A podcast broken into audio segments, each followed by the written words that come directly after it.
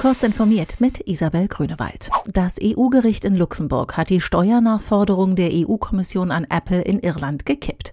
Apple muss die bisher geforderten 13 Milliarden Euro nicht zahlen. Im April 2016 hatte die EU-Wettbewerbskommissarin Margarete Vestager Apple dazu aufgefordert, die Steuern nachzuzahlen, weil Apple von Irland unzulässige Steuererleichterungen erhalten habe. Die EU-Kommission hat nun noch zwei Monate Zeit, um Widerspruch gegen die Entscheidung einzulegen. Dann würde der Streit vor dem Europäischen Gerichtshof weitergehen. Google verspricht Nutzern Kontrolle und Datenschutz. In der Praxis ist Google ein Voyeur extraordinär. Diesen Vorwurf erhebt eine neue Sammelklage vor dem Bundesbezirksgericht für das nördliche Kalifornien.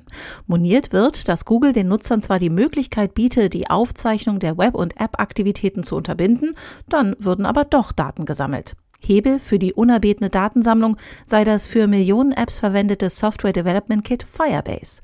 Apps mit Firebase-Code würden jeden Aufruf einer App-Seite registrieren und dabei zumindest die URL der Seite, die verweisende Seite und die Bezeichnung der Seite an Google-Server melden. Sony hat die Produktion der kommenden Spielekonsole PlayStation 5 hochgefahren.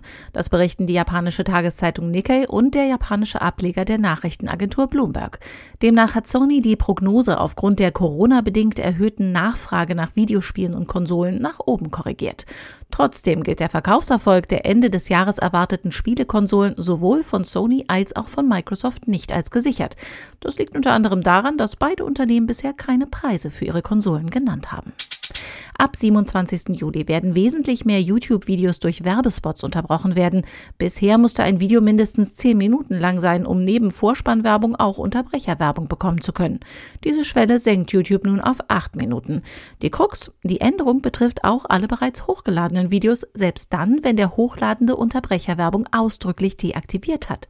Wer mit seinem YouTube-Kanal Geld verdient und weiterhin keine Unterbrecherwerbung wünscht, muss sich einloggen und die Unterbrechwerbung erneut ausschalten. Für jedes Video einzeln.